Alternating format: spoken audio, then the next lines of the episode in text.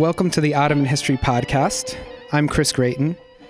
Today's episode is, I think, a first for us.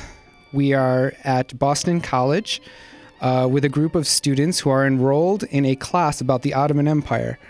Uh, but it's not just any old class about the Ottoman Empire, it's a class that explores the Ottoman Empire and its history through the medium of podcasts. And so it's a real treat to be here today to talk about this class and the application of podcast medium in the classroom and find out for the first time on the podcast how students actually feel about our program. And we're going to have a constructive and honest conversation about that topic. And I hope we will get some feedback because we do want to know how does the average student who's curious about Ottoman history receive this program and our interviews with Ottoman historians?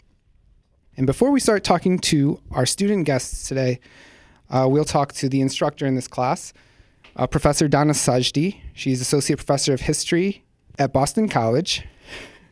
Dana, welcome back on the program. Thank you for having me again, Chris. Thank you for hosting me today at Boston College. We've just done a, a, a, workshop with some of the faculty and graduate students on podcasting in the public humanities, and now we're here to talk about your class, Podcasting the Ottomans. Tell us just a little bit about the class and the role that podcast plays in your uh, syllabus and you know weekly activities.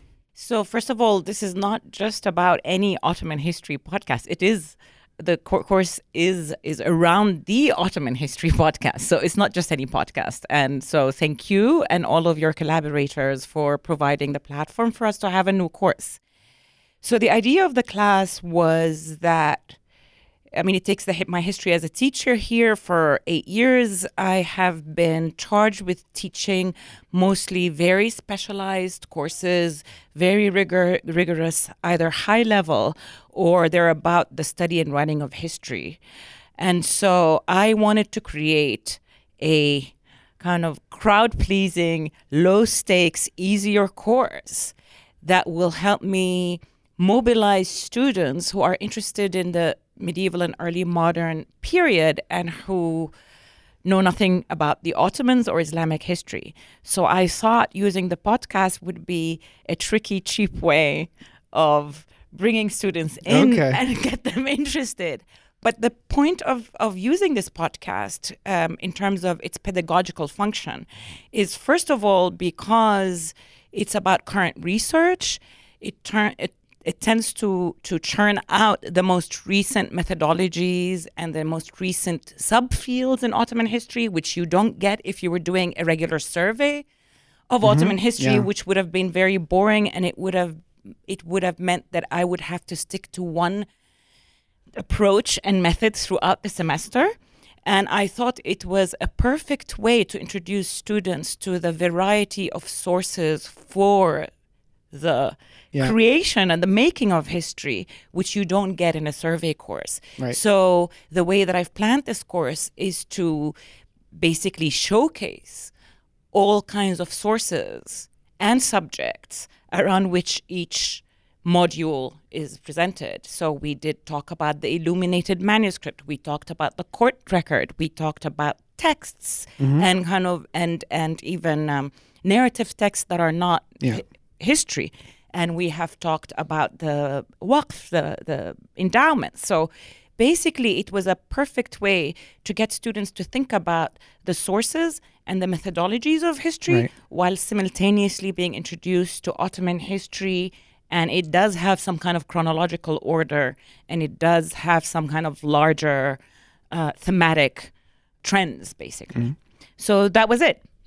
Well, Don, I really like the pedagogical application of the podcast for this purpose because it's not actually something I thought about when I made the podcast, but it's something that's very relevant in the undergraduate classroom, which is imparting history methodologies, right? History isn't what happened so much as it is learning how people tell stories about what happened using sources and artifacts from the past. And so by being able to access the current historiography, the, the trends, and hear the scholars' voices, it really does make coming face to face with that methodology an inevitability because you have different voices uh, and um, you know sort of the meta and autobiographical aspect of the scholar presented right in the conversation. So Yes. that's a very. I hope that other people will find uh, that use for this um, medium.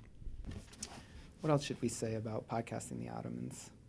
Experimental course that ended Yeah. up working out for the most part. Okay, yeah. Thank you for the cue.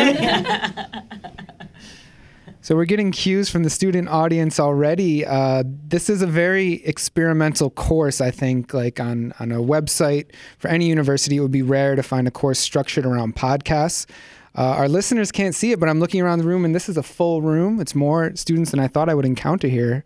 What's been uh, your experience with this experiment? What are the joys? What are the challenges? Um, I have to say that by and large, it's been really joyful, and I've really enjoyed it. And I've enjoyed the students' reactions to the different themes and podcasts because they were very different from what I had preferred in terms of you know kind of the quality of the podcasts and the topics and the themes. So learning how students react to things made me appreciate both the podcast itself and the kind of history in very different ways. And I also think that there's something about it not being a really hard course that makes it, uh, to me, a more, I mean, I just don't see the students suffering, which I do see in every other course that I've taught. All right. Well, maybe we should ask Dana to leave the room for the rest of this conversation so we can have a bit more uh, frank and legitimate. I have witnesses who've taken other courses. Okay. so, from your own experience, there Yes. seems to be less complaint of suffering. I mean, they, you know, I generally students don't complain except at the end of the semester when they're anonymous. but at least from looking at their faces and from their reactions, I feel a very different vibe. Um, and I feel very different reactions. So, you know, let's see if my impression is true. It's always tested at the end of the semester. yeah. The well, thank you for giving that introduction. Yeah, we have all these great students here who have taken all this interest in the Ottoman Empire. I know that when you're choosing your course schedule, you have to choose wisely. You can only take so many courses, and you have so many interests. And we're really glad that you're here taking this course on podcasting the Ottomans. So let's move to the second part of this uh, conversation, which will be sort of a feedback session based on a pre-circulated worksheet, in which we'll talk to students about their reactions to the podcast, what some of their favorite episodes were, what they liked, what they didn't like, what they would like to see more of.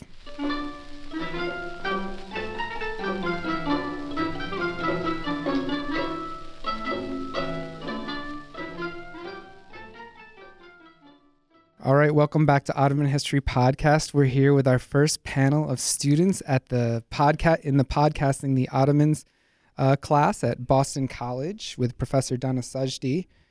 So we're going to start off not by talking about Ottoman History Podcast, but rather ask students what is the role of the podcast of podcasts in their lives. Uh, podcasts are very important in my life because I have one, but I realize that this medium means different things to everybody.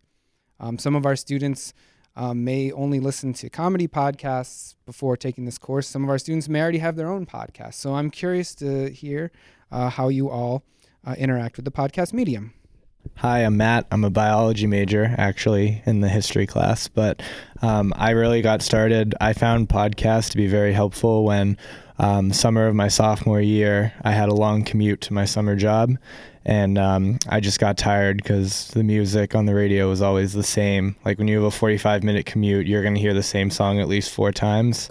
So I found podcasts and just hooked them up to the car and listened to them back and forth. And the first podcasts I found were some uh, just sports ones, but I expanded into more pop culture where they would interview like celebrities or even the sports podcast where they interview former athletes and have like some very interesting like stuff to talk about with the various like what it's like after your career, what's it like being like living your life in the league and that kind of thing. Some just very interesting podcasts. So I haven't yet found a podcast outside of the Ottoman history podcast to add to my kind of variety of podcasts, but it's definitely been interesting to find more of the cerebral like history type podcasts compared to the others. And it's one of the things that's good about the medium that you don't have to be watching it with your eyes. You can just kind of listen passively. How many people primarily listen to podcasts while they're doing other things? You can just do mm-hms or whatever. Mm-hmm. Mhm.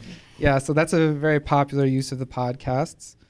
My name is Kira. I am an international studies major here at Boston College. I started listening to podcasts when I was in Geneva, Switzerland last semester. It's because I held an internship, but it would take about an hour on train each way to get there. So I started listening to Planet Money, uh, Freakonomics. I just got into The Daily, which the New York Times releases. Um, and it's just a wonderful way for me to stay up on the news and to really invest into topics that I didn't know a lot about before um, and that I probably wouldn't have discovered without having listened to these podcasts. So it's a very interesting uh, field. Yeah, and it's interesting to see how old media companies like New York Times, that was generally print, have moved into these new media as a way of sort of, you know, Mhm. keeping relevant. And I think we as historians, we usually write books, but you know, maybe it's it's important to y- use the new media that people are actually using in their spare time. I'm Chris. I'm a history major. I, uh, I started listening to podcasts about a year and a half ago um, through Barstool Sports. That's what uh, I started listening to them. I follow them pretty pretty regularly, and uh, I'd say I probably listen to a podcast now uh, probably every day. Wow. Um, so I, there are three that I follow pretty consistently, um, and four including the history, the Ottoman history podcast. what are the um, other three? The other three, it's called Pardon My Take, and then KFC Radio and the Dave Portnoy Show. They're all All right. Barstool ones. Oh, and then the Bill Simmons Show, which isn't associated with uh, Barstool, but they're all sports. I'm a big sports fan. But um, no, they uh, the, some of the Barstool ones they inter- they interview celebrities, not just sport athletes. So it's it's interesting to see, you know, interviews with people, not just on the radio, because they have more of a uh, leeway with what they can talk about on in a podcast format. Right, So- the flexible format. Exactly. Also can target sort of niche interests. I know that for the scholars out there who are listening and work on the history of sports or, you know, gender and sports and all of these different academic topics, it sounds like there's a market out there for people who want to learn more about uh, sports uh, off the field or the, you know, socioeconomic dynamics in the sports world. Uh, hi, I'm Kaylin. Um, I am actually not a history major. I'm a history enthusiast, though. Um, I'm studying data analytics in the business school. Um, but I actually got into podcasts probably when I was 11 or 12 years old. Um, and that started off with the Discovery Channel's um, Stuff You Should Know podcast. And Mm, if you don't know, listens to that. yeah, they're a pretty old podcast, one of like the original ones that came out. Um, they have hundreds and hundreds of episodes, but from there, Discovery Channel expanded um, into different podcasts about stuff. And one of those was uh, Stuff You Missed in History class. And that really helped me to expand my interest in history because they covered every single era, every single region, anything that you could possibly want to about history.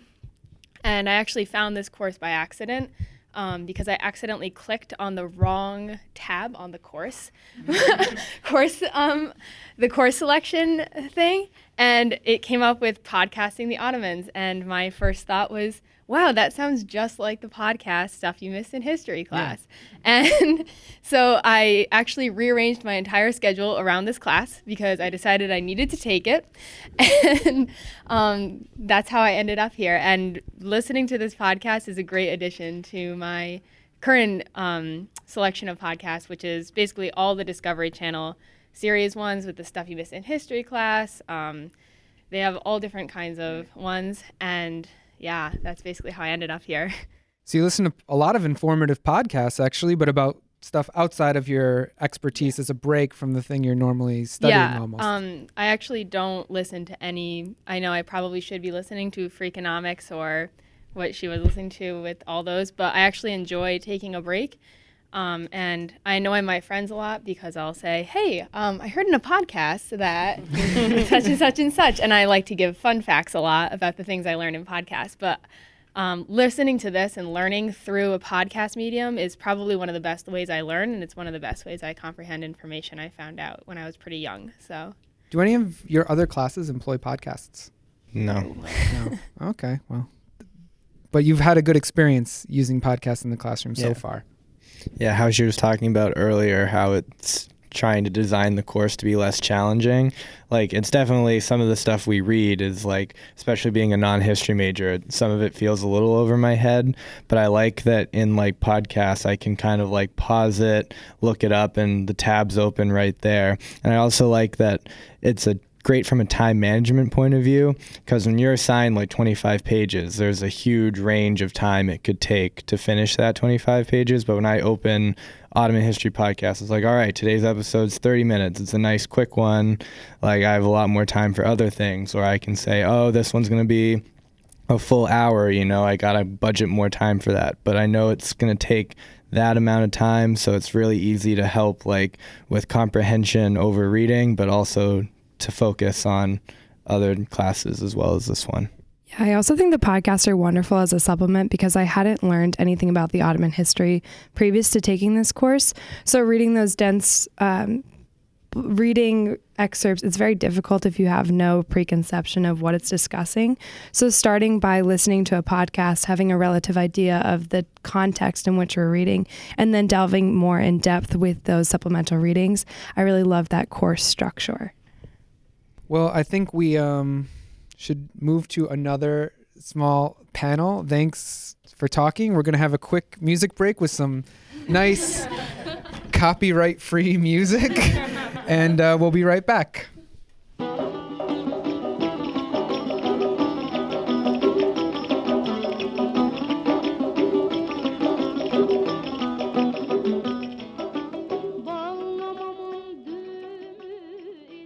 Welcome back.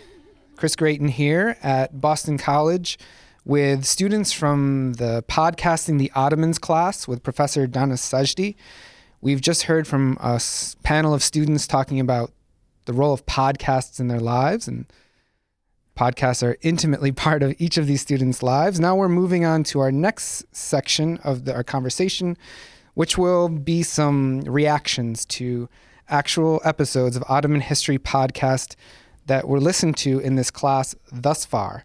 So, for our former podcast guests who are listening to this episode, please keep your ears open for some very frank but hopefully constructive feedback uh, on the interviews that you were part of.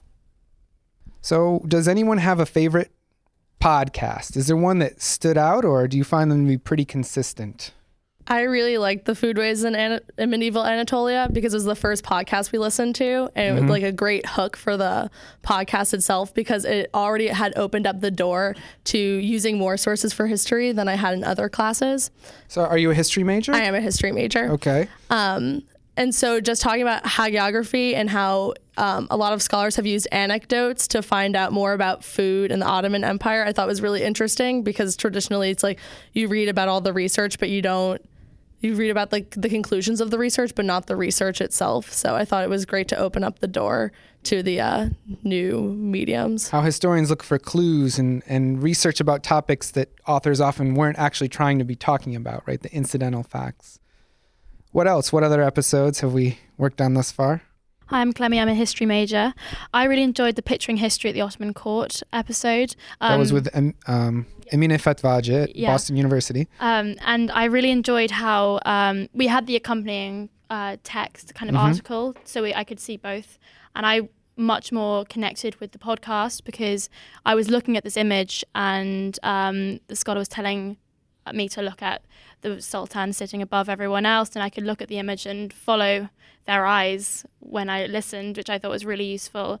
And it also taught me a bit more about the process of scholarship, how um, you can look at images uh, much more closely. And Yeah. I've I've studied um, the use of images as primary sources before, um, but I haven't really listened to the scholar talking about it in the same way. So I looked at the analysis that people gained from pictures, but I was allowed to kind of discover along with Yeah, the see scholar how whilst they, I was listening. how they view. yeah, exactly. See what's behind their eyes as they're looking at the picture.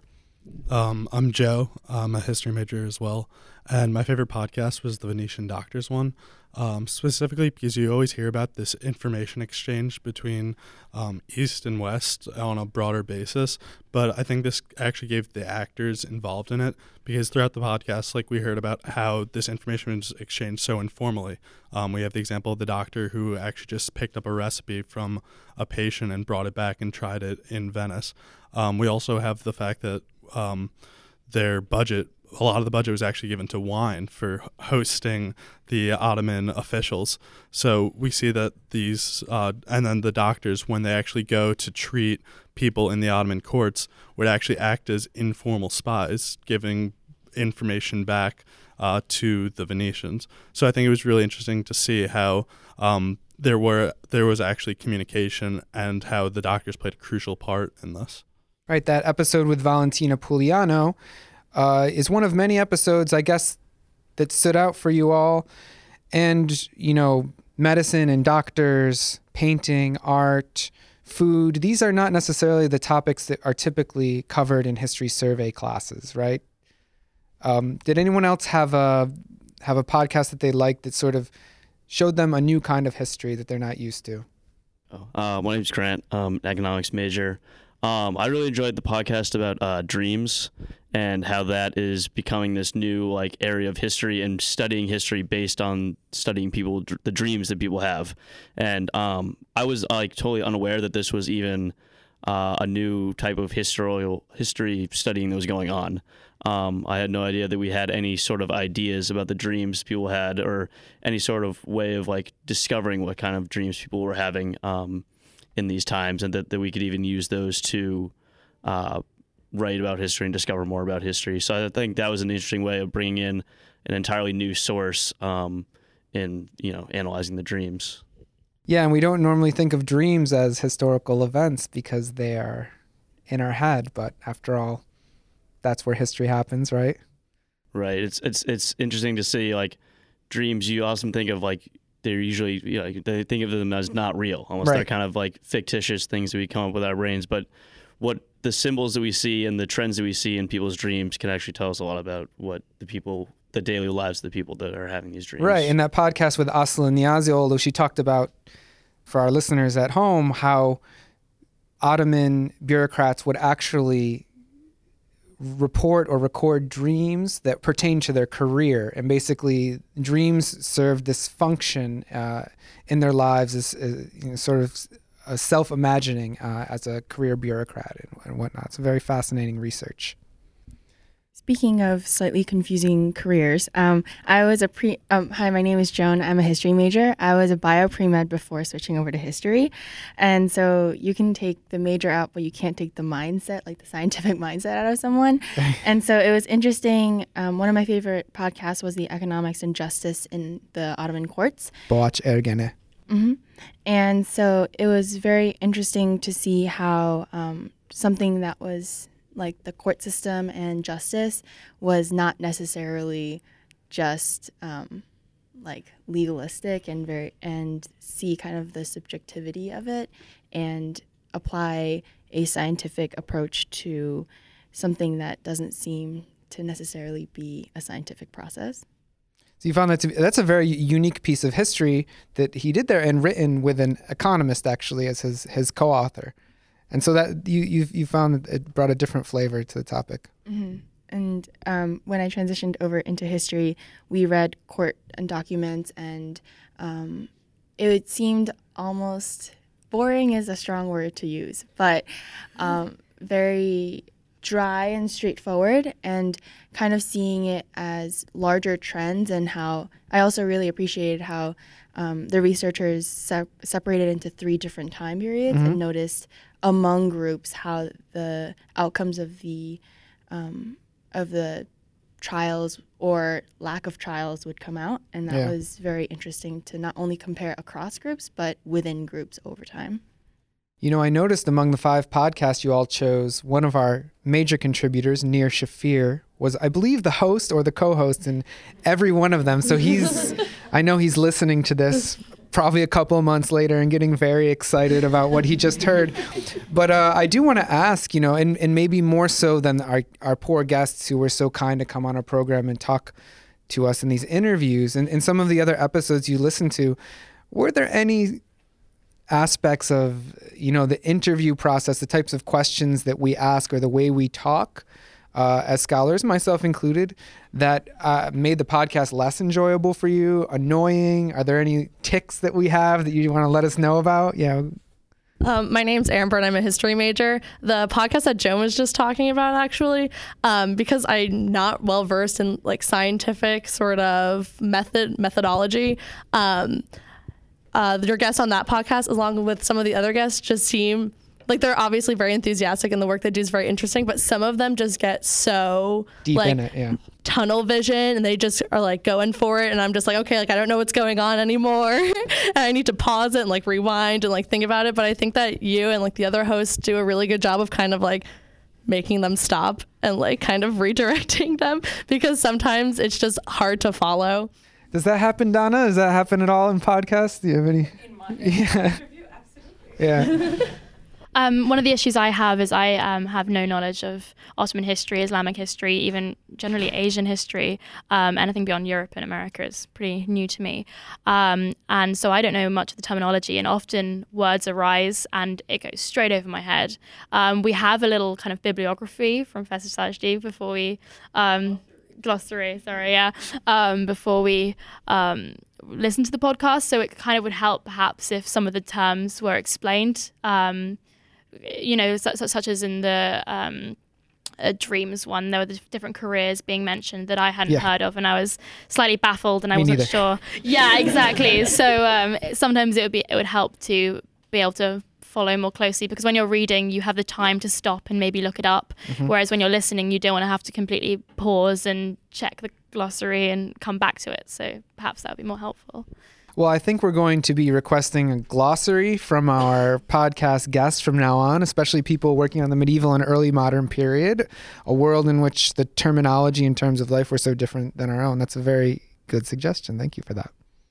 And I should mention for our contributors and uh, guests that producing these glossaries and defining um, maybe as well um, historical figures that are relevant to the discussion and mention the podcast is quite time consuming, but it feels like it would be a really great assignment for undergraduate students in the classroom to have them sit down at their laptop and make a three minute recording uh, about a particular famous figure. And we could even host it on our website or host it on the web and make it available to the other listeners as sort of a glossary and who's who of Ottoman history. Would you all be interested in doing that? Um, as Professor pointed out, there's an emphasis on this class not being difficult.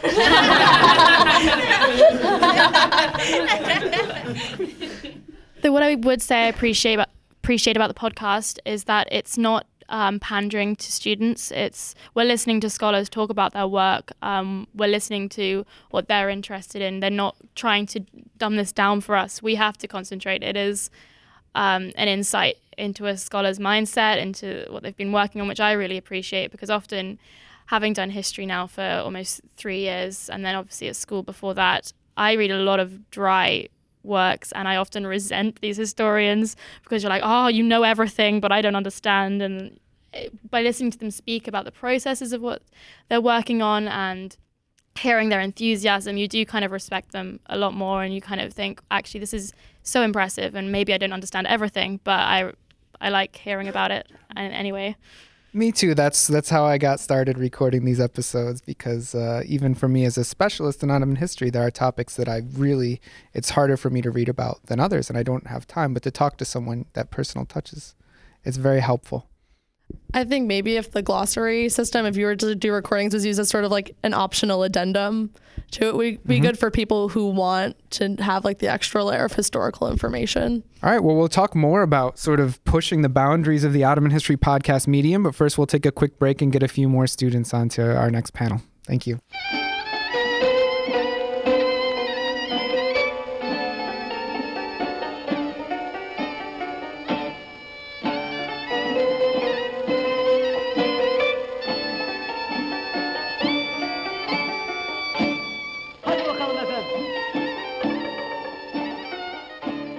Welcome back to Ottoman History Podcast. We are here with students from the Podcasting the Ottomans class at Boston College, and we're getting a lot of great feedback about the role of podcasts and both in learning and in, in leisure, uh, and how students react to some of our podcasts. We've already heard some good comments, such as students like that the podcasts don't pander to them, that we keep it to be an informed discussion, and that it's yet much easier to understand when hearing a scholar talk about their own research. Uh, but now we want to sort of push ourselves a little and talk about what about our medium could be improved. Because uh, as our listeners know, most of our podcasts are a standard interview format, answer question. Uh, and there's other ways of podcasting, there's other ways of communicating, and there's ways that might even be more entertaining. And of course, podcasts should be enjoyable, not just informative. So when you were listening to the podcast for, for our new student panel, was there a kind of element or different way of communicating or segment that you were like, ah, this would be a great place to stop and just do something a little bit different than what's going on? Was there any point where you were listening and you said, I know how to make this better, this medium better and more effective? Um, hi, I'm Nick Russell. I'm a history major. Uh, in the Sonic Past uh, podcast, I that was my favorite one we've listened to so far. Nina Ergin, yeah. Yeah. Um, and the thing that I appreciated most about it was actually hearing the sound bites of the sort of like sonic clips in Mhm. these buildings. Uh, and I guess if I could change one thing about it, it might be maybe lengthier sound Yeah. bites and maybe more of that, just because, um, or in, maybe in like in general sense, uh, a lot of this is about physical sort of history, like Mhm. or in this case, sonic history. Um, maybe actually engaging with those sources in a in a deeper sense. I'm Mhm. not sure how you would do that necessarily, um, but in the context of the sonic history, maybe more of it. So, for our listeners, the sonic history of the Ottoman Empire, or this, this, the the Sonic Past, or something, was the title. Uh, it was a pretty creative one for us because we had this very innovative scholar, Nina Ergin, who talks about how architecture uh, and uh, sonic environments are intertwined, how buildings are made not just to look at but to project a certain sound. And we did listen to some clips in there. And what you're saying is that it would be really great to even step away from the scholarship for a longer time and just sort of listen uh, the way that the scholar listens in a new light. Yeah, definitely. In terms of like engaging with the source, um, I think that's at the heart of the podcast. It seems to me, anyway. Like we're talking about trying to see Ottoman history through a different lens and through a specific lens that the um, that the scholar is looking at, um, and so maybe giving the audience and the listeners a better chance to actually engage with that source. Right, and and to find a different way of thinking about uh, the buildings in that podcast was clearly uh, one of the the goals uh, of Nina Ergin to present a different way uh, of perceiving uh, and sort of communicating that to the listener. Right, you probably took away some lessons from that in terms of how you thought about uh, space, architectural space, or acoustic spaces, or Yeah, absolutely. I mean, I definitely now it's a it's a goal of mine to go visit these buildings and you know sit there and maybe like yell in the middle of them or something. Just Yeah. because um, it, it was really fascinating. Yeah, one of the things I started doing after getting so familiar with podcasting is I started just recording field recordings, walking around with a microphone and listening on headphones and listening to the world that I inhabit in a totally new light. Uh, those, that's been one of the enjoys of really focusing on just one sensory element uh, of podcasting. My name's Andrew. Uh, I'm a history major. Um, and I think that another way that the podcast could be um, benefited in the future would be to go beyond the podcast, um, maybe add additional uh, sources, articles, pictures, videos that you could recommend within the podcast. So then somebody could pause the podcast and be like, okay, I want to go look at this. I want to see what this is. I want to hear this and open up another tab and Mhm. look for that uh, specific uh, item that's recommended by the scholar or the host. Mhm. I think that'd be an, a good addition. Make it more flexible, more choose your own adventure as well. I think also, um, I'm Victoria, I'm a history major as well. I think also sometimes um, in class, like in some of our readings, we've talked about how different scholars um, kind of argue different things or provide alternatives to one person's um, findings. And I think maybe bringing another person on the podcast at a certain time. I mean, they don't apply Debate. to yeah, they don't apply to all of the podcasts, obviously, but some of the podcasts, it might be interesting to hear someone else say, "Oh no, this is what I found." Yeah, so to have two scholars actually debate a topic, you know, for the scholars who are listening, I mean, we have to be honest here. People don't like to come on a public medium like this and, you know, be challenged or or, or certainly come off as fighting and, you know, being contentious, but that is a very popular aspect of talk radio, right? That people enjoy uh, seeing a debate and are able to watch a debate and understand both sides at the same time as long as it's an informed debate. And that's something that we should really try to push for more on our program.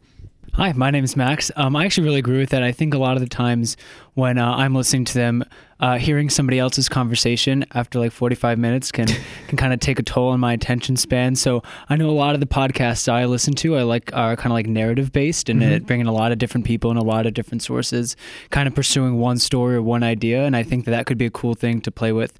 But I think adding you know more voices in the individual podcasts and more perspectives would really uh, be a lot uh, really engaging, especially from uh, some of us students who really are being introduced to this field for the first time. And so to have uh, you know the ability to kind of get to know multiple views on it and, and meet more people in the field would I think really be beneficial for us. Yeah, and we've had, that's I'm glad that you said that because we're working on these more narrative, sort of an investigative arc, like podcasts with a story that of course we weave in different elements. I think that's really great, and to hear students say they want it gives us even more motivation because of course that is more work in terms of composition, but it's uh, certainly worthwhile.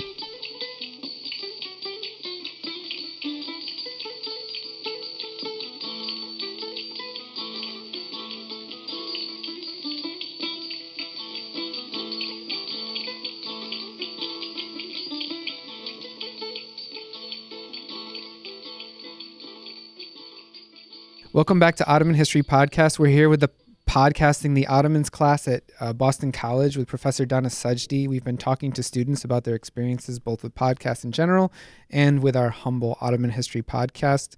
We've brought Dana back into the conversation for just a minute because we're going to spend the remainder of our discussion talking about uh, how students are using podcasts not just to learn, but actually um, to produce in a way uh, for their final projects for the class. So, Dana, tell us about the uh, final assignment before we hear from some of the students.